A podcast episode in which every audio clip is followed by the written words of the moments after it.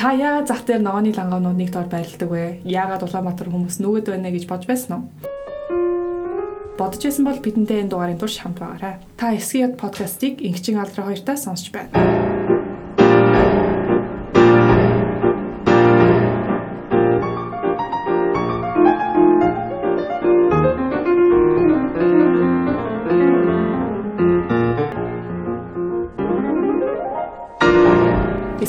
Подкастын энэ дугаараар хотын эдийн засгийн өсөлт уналтанд нөлөөлдөг хүчин зүйлс болон хотын эдийн засгийн хүчтэй байдал яагаад улсын хэмжээнд чухал байдаг гэх мэт асуулын тухай мэдж авах болно.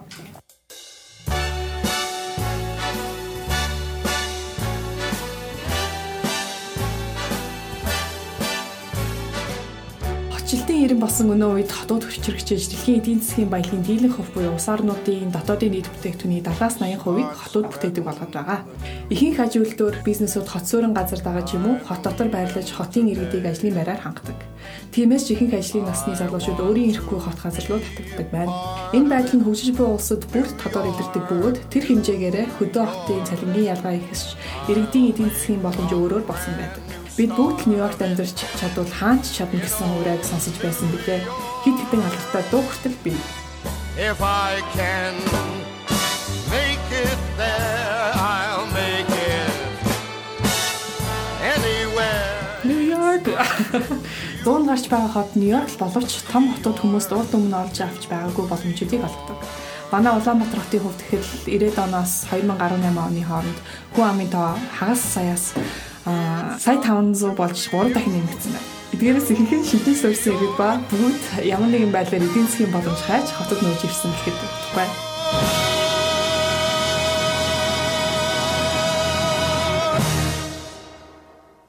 Хот төдийгийн хоорондын шилжиж төлөвлөгөө асар хурцтайгаар явагдаж байгаа нөхцөлд хотод хангалттай ажлын байр бий болохгүй бол ядуурлын түвшин нэмэгдэж, эрүүл мэнд, амьдралын чанарын дараалтад орох аюул нүүлдэг.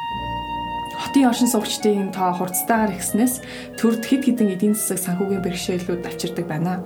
Тухайлбал яаж хотын хүн амын гинтийн өсөлтийг зөв залруулж эдийн засгийн хөгжилд нэмэр оруулах вэ? Мөн дэд бүтц болон үйлчлэгээ хэрхэн шинээр ирсэн оршин суугчид болон одоор суугаа иргэдтэй хөтөлтэй болох уу? Эдийн засгаа сайжруулахын сацуу хэрхэн ажлын байрны тоог хүртээмжтэйгээр өсгөх вэ? Яаж шинээр оршин суугчдыг албан ёсны эдийн засгийн орон зайд оруулах вэ? Залуусын эдийн засгийн оролцоог хэрхэн сайжруулж шинэ үеийн эдийн засгийн шинжилгээг хийх вэ? гэх мэт олон асуудлууд ундран гардаг байна. Эдгээр зүйлсийн тухай ярихын өмнө хотын эдийн засгийн өсөлт болон уналтад ямар хүчин зүйлс нөлөөлөхийг товчхон тайлбарлахыг оролдъё.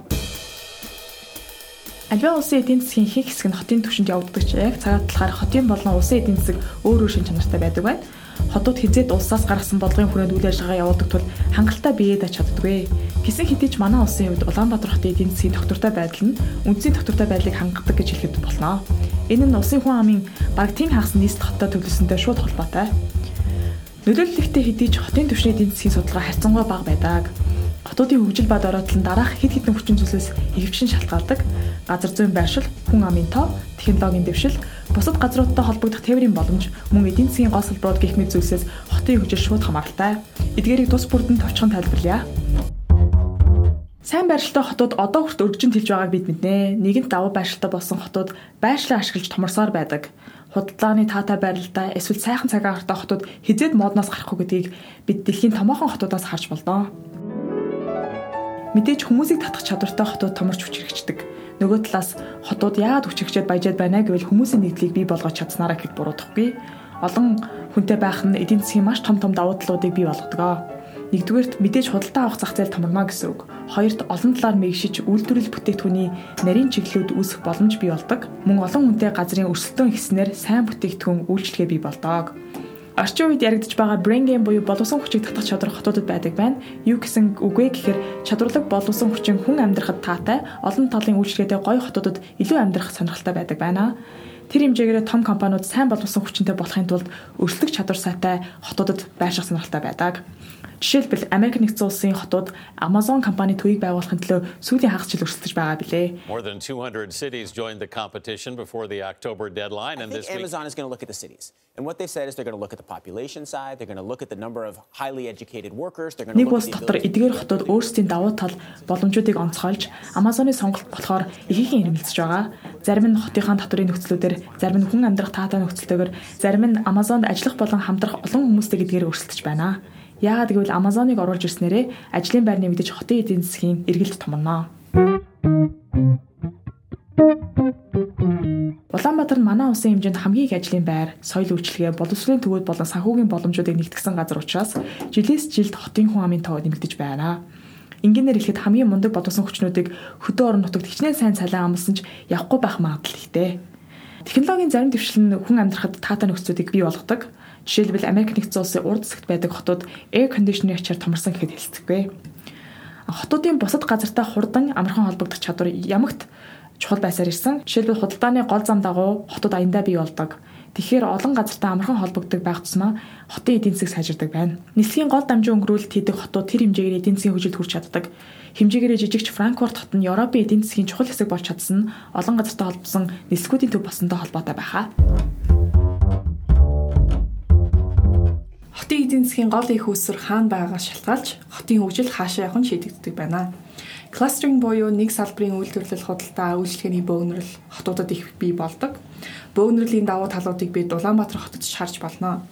Та анзаарвал мишэр хаваар тавилга барилгын материалын дэлгүүрүүд байрласнаар таны хэрэгцээтэй хайсан бүх төрлийн тавилгыг нэг удаагийн явалтаар шийдэх боломжтой болгосон. Мөн ингэснээр нэг дор байгаа газруудын хоорондын өрсөлдөөн бий болж тэр хэмжээгээр салбар хөгжих, хэрэглэгчдийн сонголт нэмэгдэх гэх мэт олон давуу талуудыг бий болгодог байна. Тухайлбал хинч ганцхан ширээний сонголтын төлөө 3 4 км явахгүй байх нь лавтай. Мөн кластеринг бий болсноор тухайн салбартай холбоотой салбарууд нь дагаж хөгждөг. Нэмж хэлэхэд хотод хэд хэдэн төрлийн бөөгнөрл байж чадсанаар төдий хэмжээгээр эдийн засгийн дархлаа бий болдог юм байна. Бидний их ярьдаг эдийн засгийн солонгол түүний давуу талууд нь хотын төвшөнд ч мөн хүчтэй нөлөөлдөг ба ганц салбараас хэд хамааралтай эдийн засагтай байсан хотууд тухайн салбар унснаар шууд оролцолт авдаг шинүүд зөндөө байдаг. Home folks think I'm big in Detroit City. Жишээлбэл Америк нэгдсэн улсын Мичиган мужийн Детройт хот автомашины үйлдвэрлэлээр тулгуурсан хот байсан. Энэхүү хот нь 1970-ад оны бензиний үнийн өсөлтнөөс үүдсэн гадаад машины худалдан авалтнаас эхэлж тогтсон юм байна. Машины үйлдвэрүүд ашиггүй үйл ажиллагаанаас болж ажилтнаа цөөлөх арга хэмжээ авснаар хотын эдийн засаг хомигдож төсвийн хэмжээ огцсон багассан. Ганц салбарын үйлдвэрлэлд тулгуурсан Детройт хотыг одоо хүртэл сэргээх гэж оролцоор байгаа. Манай улсад жишээж авч үзэх хот бол Эрдэнэт юм. Сүүлийн нэг чухал хүчин зүйл бол хотын эдийн засгийн бодлого. Сайн болон муу хийсэн бодлогоос болж хот хүчрэгчиж бас дороотж болдгоо. Хэрвээ хотын засаглал муу, авилгал хүн суртал ихтэй байвал бизнес аж ахуйн нэгжүүд болон чадварлаг боловсон хүчин нь орхин явдаг. Мөн хотыг ганц сайн бодлого, ганц том төсөл авч явна гэдэг ойлголт хизээч бодит амьдрал дээр биелэлээ олдгог бид олон жишнээс харж байна. Хотын дотоод зохион байгуулалт, газар ашиглалт, хот төлөвлөлт нь эдийн засагт хэрхэн нөлөөлдөг талаар бид товчхон ярья. Хүн ам болон аж ахуйн нэгжүүдийн бөөгнөрл нь бага хугацаанд бага зардлаар хязгаарлагдмал орон зайд үр ашиг өндөртэй ажиллах нөхцөл байдлыг бүрдүүлж орлогыг нэмэгдүүлдэг. Монгол улсын дотоодын нийт бүтээгдэхүүний 64% нь Улаанбаатар хотод бий болдог муу хамаг соёл урлаг үйлчлэгээнүүд Улаанбаатар төвлөрсөн тул хүмүүсийг өөрийн эрэхгүй татж байгааг та бид мэдж байгаа. Энэ төвлөрөл аль хэдийн олон эдийн засгийн боломжуудыг бий болгож байгаа ч хот төлөлтийн оролцоогүйгээр сайн бодлогогүйгээр хөгжин тэлэх боломжгүй юм аа.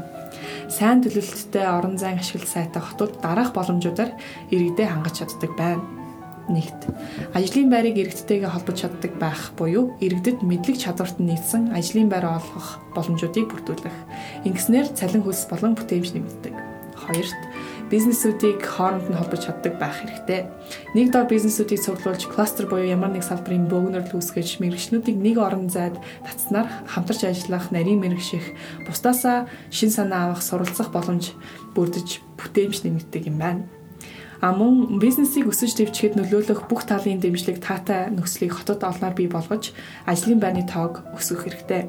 Сайн хац төлөвлөлттэй газрууд иймэрхүү боломжуудаар иргэдэд хангадаг юм байна.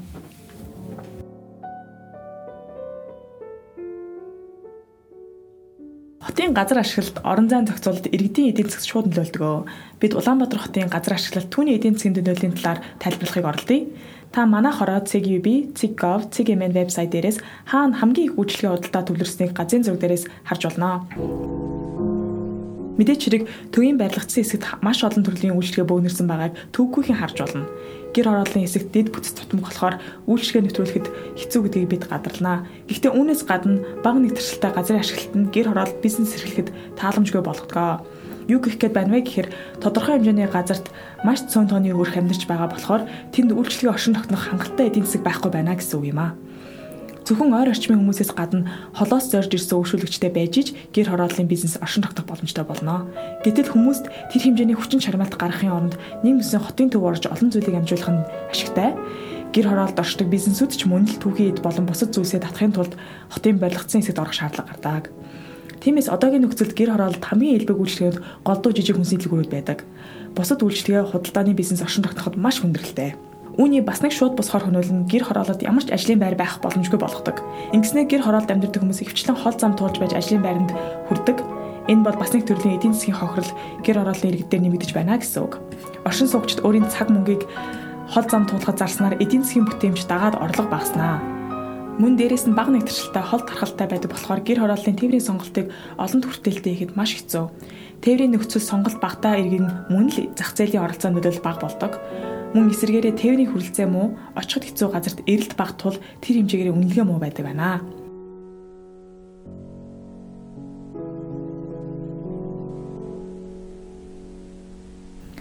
Бидний сайн мэдгч барагтай эдийн засгийн талаас нь тайлбарладаг бас нэг өөр зүйл бол агаарын бохирдол юм аа. Нэгдсэн эдийн засгийн тооцооллоо сайн гаргаагүйч бид бүгд агаарын бохирдлоос үүдэлтэй эдийн засгийн хохирол амсч байгаа. Үүнээс гадна газар ашиглалт агаарын бохирдлоос шууд шалтгаалдаг. Жишээлбэл байрны үнэлгээ утаанаас хэр хол байгаагаас шалтгаалж өөрөөр байдаг. Утааны үр дүнд босон нэг хөгжил бод зайсангийн барилгачлалт юм аа. Зайсан хотоос хол хүн очиход хэцүү гэгдэг байсан бол одоо маш олон хүн амьдардаг хороолол мөн худалдаа үйлчилгээний өргөн сонголттой газар болсон. Удаанаас хол хэсэгт маш их хөрөнгө оруулалт хийгдэж мөн эрэлт хэрэгтэй байгааг зайсангийн шинээс тод харж байна. Харамсалтай нь гэр хороолт хөрөнгө оруулалт харьцангуй бага юм аа. Та хоёрын хотын барилгацсан хэсэгт амьдардаг бол хизээ хамгийн сүлд худалдаа үйлчилгээ авах гэж гэр орол явсан бэ? газрын үнэлгээ нь харьцангуй бага бас хотын төвтэй ойрч гэр ороолын дунд барагтай тохиолдолд нийтэд чиглэсэн худалдаа үйлчлэг офисын төв барьдаггүй. Маш цөөхөн тооны хүнд үйлдвэрлэл, машин механизмын худалдаа үйлчлэгийн газрууд л гэр ороолт байдаг. Утаа багасгах нь бидний эрүүл мэндэд хэрэгтэйж тэр хэмжээгээр гэр хорооллын газар ашиглалтыг сайжруулж хөрөнгө оруулалтыг нэмэгдүүлж эдийн засгийн өсөлт гарах боломжийг бий болгож өгнө. Улаанбаатар хот бүтээмж багтай газар ашиглалт муутай эсвүүдээ эдийн засгийн эргэлтэнд оруулж байж өөрийн бүрэн потенциалд хүрнэ. Тиймээс бодлого боловсруулагчид болон гэр хорооллын иргэд газар эзэмшигчид хөрөнгө оруулалт эдийн засгийн боломжуудыг гэр хороолд орох замыг нээж өгөхөөр хамтран ажиллах нь чухал юм аа. Бохирдол төвжрээ нийгмийн эдийн засгийн тусгаарлалт хэд өндөр түрээс газрын бүтээмжгүй ашиглалт орлогын хэд ялгаа гэх мэт зүйлс хотын эдийн засгийн хөгжлийг хойшин татж байдаг тул бид үүнийг багасгахаар хамтарч ажиллах хэрэгтэй байна. Манай хотын эдийн засгийн гол асуудал одоо юу вэ? Хот иргэдээ ажлын байраар хангах нь хотын эдийн засгийн хамгийн чухал асуудлын нэг гэдэгтээ манай сонсогчид санал нийлэх байх. Ажилгүй иргэд орлогогүй, орлогогүй иргэд болон аж ахуйн нэгжүүд нөхцөл байдлаа сайжруулах нөөц боломжгүй байдаг. Ажилгүйдлийг дагаж нийгэмд гэмт хэрэг ихсэх, ядуурлын түвшин нэмэгдэх, баян ядуугийн ялгаа ихсэх зэрэг нийгмийн өвчнүүд нэмэгдэхээс гадна хотын төсөв бүрдүүлэлтэд сөргөөр нөлөөлдөг. Гэхдээ нөгөө талаар байгаа ажлын байрнууд нь үр ашиг багтай. Орлого багтай байвал бүх хүч чадлаа ажиллаар зарцуулаад ч нэмэргүй байдаг бөгөөд олсон орлого нь хотын амьдралын хэрэгцээнд хүрэлцдэггүй. Миний бодлоор эхлээд бид Улаанбаатар хотын давуу тал, мөн сул талыг сайн ойлгож байж түүн дээрээ үндэслэн бодлого явуулах хэрэгтэй байхаа. Мэдээж үүнийг маш өргөн хүрээний судалгаан дээр үндэслэх хэрэгтэй. Гэхдээ бидэнд одоогор тийм боломж байхгүй тул ингэчин битгаар өөрсдийн мэдээлэл дээр үндэслэн анализ дүгнэлтүүдэд хуваалцъя гэж бодлоо. Ингэчээ чиний бодлоор бидний сул болон давуу талууд юу байна вэ?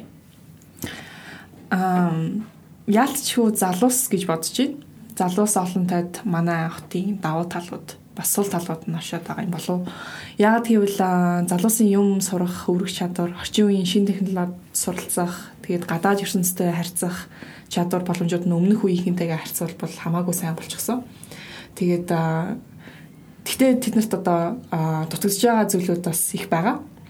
Тухайлбал эрүүл мэнд боловсролын тал дээр бодиттой тэгээд даривтай бодлогод боловсруулж хэрэгжүүлэх хэрэгтэй юм шиг санагдаж байгаа. Наад зах нь гэхэд л гэр бүл төлөлт тал дээр боловсрал дутагдаад байгаа юм болов гэж хараад байдгийг. Саяхан би нүбийн хүний хөгжлийн бас тайлан уншиж хагаад нэг тоог бүр айгу хараад шоконд орсон. Тэр нь юу байсан бэ гэхээр өсвөр наснда хүүхэд гаргаж байгаа хүмүүсийн тоо нь өссөн гэсэн тоо баримт байдаг. Аа хөгжлийн бодлого тэгээд судалсан хүмүүс бол энэ тоог хараад л жоохон айж эхэлтэлтэй. Яагаад гэвэл ихэвчлэн нөгөө төлөвлөөгүй хүүхэд эцэг хийх нь тэгээд цаашлаад хүүхдийнх нь бойжил өсөлт амьдралд нь одоо сөргөөр нөлөөлөхийг мэдчихсэн учраас мэдээч хүн амын өсөлт эдийн засгийг томруулдаг тэгээд бас олон даваа талуудыг бас авчирдаг байгаа. Гэхдээ бид нар хүн амын бүтээмжийг сайжруулахад анхаарахгүй бол залуус одоо олон хүүхэдтэй болоод тэгээд эдийн засаг бол сайжирна гэсэн тийм баталгаа болохгүй. Аа суурь боловсрал дээр бас хүүхдүүдэд эргцүүлэн бодох, шинжих, яагаад гэдэг асуултуудыг асуух чадруудыг олохгүй байгаа юм шиг санагддаг. За тэгэл ер нь бол тэгэл залуусын боловсрал эрүүл мэнд дээр хөрөнгө оруулж байж юм урт хугацааны өөрчлөлтүүд тэгээд эдийн засгийн эрэг нөхцөл байдлуудыг авчирна гэж би бодож байгаа. Чи юу гэж бодож байна? Аа ер нь санд нийлж байна. Бид ер нь иймэрхүү боломжуудаа алдахгүй гол нь давуу талаа болох хэрэгтэй гэж бодож байна. Аа мөн хүний хөдөлмөрийн бүтээмж орлого шууд боловсрсан жирэлүүдтэйгээ шууд хамааралтай байдгийг маш олон судалгаанууд харуулж байгаа.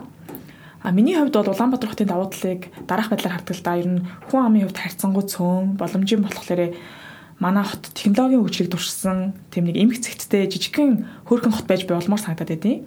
А дээрэс нь бид нар хөвчлэн ухаалаг хуцаагүй сайн харигддаг а уншиж бичдэг хүмүүс олонтой. Тэгээд тийм болохоор мэдээлэл дээр суурилсан тийм дижитал бүтээгдэхүүн нэвтрүүлэхэд харьцангуй амар юм шиг. Тэгээд ч бид бас нүүдэлчин соёлтой болохоор юмд айгу хурдан тасан цогцдог. Тэгэхээр одоо юу гэдгийг дэлхийн одоо смарт хот тий smart cities ухаалаг хотын технологиудыг туршиж байгаа компаниуд манад орж иж айгу сонирхолтой төслүүдийг амжилттай бүтээж тэгж хөгжүүлэх боломжтой санагддаг л да. Одоо ерөөсөө дэлхийн одоо хотын тренд болол цахимжсан ухаалаг хоттой болно гэж дор бүр нэгчээж байгаа л да. Тэгээд тэгээ үн дээр бас үндэслээд нэг манад хөгжих боломжтой эдийн засгийн салбар бол IT юм санагддаг. Чиний юу гэж боддог юм хичээ? Аха би бас бас ер нь бас тэгж боддог. Айгу мэдээлэл технологийн салбар хөгжих потенциалтай гэж хараад байдаг. Аа гар орлол хөгжүүлээ энэ төр гээд айгу их юм ярьдаг л да.